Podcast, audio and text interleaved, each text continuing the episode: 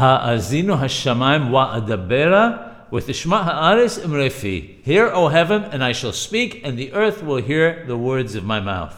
The question is, why does Moshe Rabbeinu alav shalom call on heaven and earth?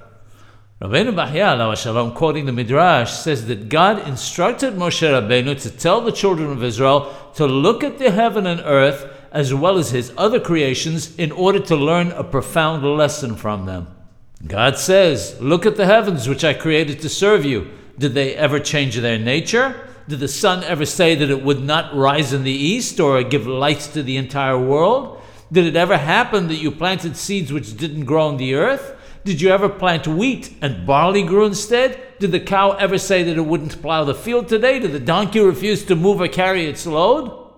If these creations, which receive no reward or punishment for their actions, do not deviate from the path that is expected from them, how much more so you, the Jewish people, who do receive reward and punishment based on your actions, should be exceptionally careful to do precisely that which is expected of you.